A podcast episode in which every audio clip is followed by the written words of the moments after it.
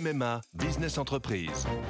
Je suis à Angers avec Hélène, une agente immobilière qui a pris une décision. Oui, cette année pour mon entreprise, c'est décidé, c'est MMA. Ah oui, on peut savoir pourquoi? Parce que comme moi, mon agent MMA d'Angers est sur le terrain et il est venu expertiser les besoins de mon entreprise pour adapter au plus juste mon contrat d'assurance.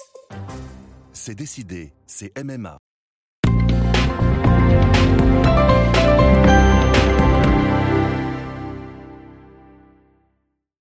L'éditorial du Figaro du 17 juin 2020 par Vincent Trémollet de Villers.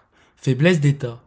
Nous en étions à la statue de Colbert, à la contextualisation d'Autant n'emporte le vent, aux propos coupables de Jules Ferry sur la colonisation, aux hommes et femmes qui, selon la chanteuse Camélia Jordana, vont travailler tous les matins en banlieue et qui se font massacrer pour nulle autre raison que leur couleur de peau, aux violences systémiques de la police qu'il faudrait désarmer selon les mots, une fois encore prophétiques, de Jean-Luc Mélenchon, nous vivions dans cette surréalité au point de mettre trois jours à réaliser qu'à Dijon, deux communautés s'affrontaient sauvagement à balles réelles au milieu d'une anarchie de flammes, de fumée et de destruction.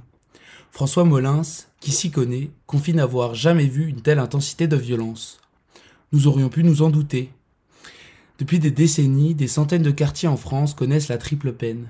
Immigration incontrôlée, désintégration de l'école, insécurité galopante. La loi commune, l'ordre public, la civilité élémentaire ont disparu. Au code civil ont succédé les règles du trafic, les normes communautaires, les pratiques des bandes, une loi sommaire, bête et méchante. Une véritable contre-société en rupture culturelle profonde. Depuis des années, discrètement mais sûrement, l'autorité de l'État s'arrête à l'entrée de ces territoires perdus.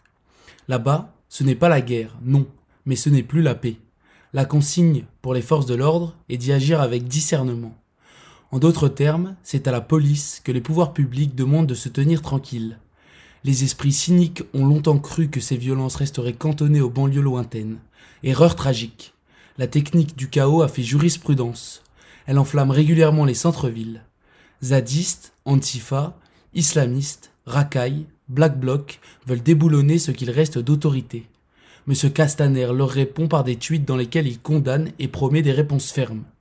Les dealers cagoulés du quartier des Grésilles, qui paradent, Kalachnikov à la main, en tremblent encore.